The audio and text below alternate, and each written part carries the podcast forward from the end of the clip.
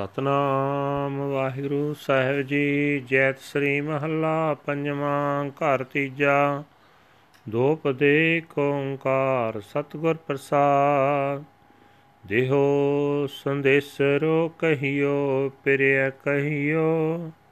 ਬਿਸਮ ਭਈ ਮੈਂ ਬਹੁ ਬਿਦ ਸੁਨਤੇ, ਕਹੋ ਸੁਹਾਗਣ ਸਹੀਓ ਰਹਾਓ।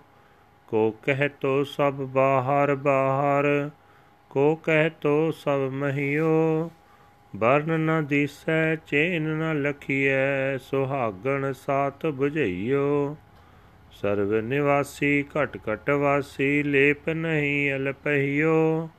ਨਾਨਕ ਕਹਿਤ ਸੁਨੋਰੇ ਲੋਗਾ, ਸੰਤ ਰਸਨ ਕੋ ਬਸਹਿਓ ਸਰਵ ਨਿਵਾਸੀ, ਘਟ ਘਟ ਵਾਸੀ, ਲੇਪ ਨਹੀਂ ਅਲਪਹਿਓ।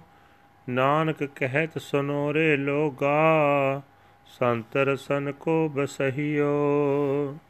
ਵਾਹਿਗੁਰੂ ਜੀ ਕਾ ਖਾਲਸਾ, ਵਾਹਿਗੁਰੂ ਜੀ ਕੀ ਫਤਿਹ। ਹਨ ਅੱਜ ਦੇ ਪਵਿੱਤਰ ਹੁਕਮਨਾਮੇ ਜੋ ਸ੍ਰੀ ਦਰਬਾਰ ਸਾਹਿਬ ਅੰਮ੍ਰਿਤਸਰ ਤੋਂ ਆਏ ਹਨ। ਸਹਿਬ ਸ੍ਰੀ ਗੁਰੂ ਅਰਜਨ ਦੇਵ ਜੀ ਪੰਜਵੇਂ ਪਾਤਸ਼ਾਹ ਜੀ ਦੇ ਜੈਤ ਸ੍ਰੀ ਰਾਗ ਵਿੱਚ ਉਚਾਰਨ ਕੀਤੇ ਹੋਏ ਹਨ।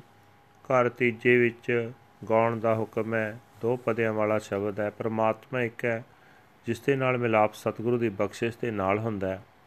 ਗੁਰੂ ਸਾਹਿਬ ਜੀ ਫਰਮਾਨ ਕਰ ਨੇ, ਹੇ ਸੁਹਾਗਵੰਤੀ ਸਹੇਲਿਓ, ਹੇ ਗੁਰਸਿੱਖੋ, ਮੈਨੂੰ ਪਿਆਰੇ ਪ੍ਰਭੂ ਦਾ ਮਿੱਠਾ ਜਿਹਾ ਸੁਨੇਹਾ ਦਿਓ। ਦੱਸੋ, ਮੈਂ ਉਸ ਪਿਆਰੇ ਦੀ ਬਾਪਤ ਕਈ ਕਿਸਮਾਂ ਦੀਆਂ ਗੱਲਾਂ ਸੁਣ ਸੁਣ ਕੇ ਹੈਰਾਨ ਹੋ ਰਹੀ ਹਾਂ। ਠਹਿਰਾਓ। ਕੋਈ ਆਖਦਾ ਹੈ, ਉਹ ਸਭਨਾ ਤੋਂ ਬਾਹਰ ਹੀ ਵਸਦਾ ਹੈ। ਕੋਈ ਆਖਦਾ ਹੈ, ਉਹ ਸਭਨਾ ਦੇ ਵਿੱਚ ਵਸਦਾ ਹੈ। ਉਸ ਦਾ ਰੰਗ ਨਹੀਂ ਦਿਸਦਾ ਉਸ ਦਾ ਕੋਈ ਲੱਛਣ ਨਜ਼ਰ ਨਹੀਂ ਆਉਂਦਾ। ਇਹ ਸੁਹਾਗਣੋ, ਤੁਸੀਂ ਮੈਨੂੰ ਸੱਚੀ ਗੱਲ ਸਮਝਾਓ। ਗੁਰੂ ਨਾਨਕ ਸਾਹਿਬ ਪੰਜਵੇਂ ਰੂਪ ਚ ਆਖਦੇ ਹਨ हे ਲੋਕੋ, ਸੁਣੋ, ਉਹ ਪ੍ਰਮਾਤਮਾ ਸਾਰਿਆਂ ਵਿੱਚ ਨਿਵਾਸ ਰੱਖਣ ਵਾਲਾ ਹੈ, ਹਰੇਕ ਸਰੀਰ ਵਿੱਚ ਵਸਣ ਵਾਲਾ ਹੈ, ਫਿਰ ਵੀ ਉਸ ਨੂੰ ਮਾਇਆ ਦਾ ਰਤਾ ਵੀ ਲੇਪ ਨਹੀਂ ਹੈ।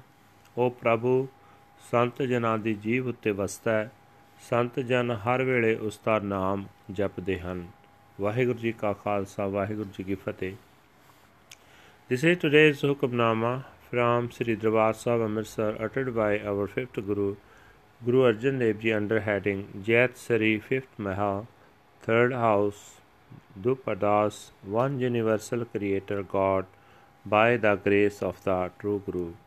Guru Sahib Ji say that Give me a message from my beloved. Tell me, tell me. I am wonder-struck, hearing the many reports of him.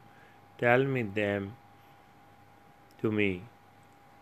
O my happy sister, soul with bride's spouse. Some say that he is beyond the bird, totally beyond it, while others say that he is totally within it. His color cannot be seen, and his pattern cannot be discerned. O happy soul brides, tell me the truth.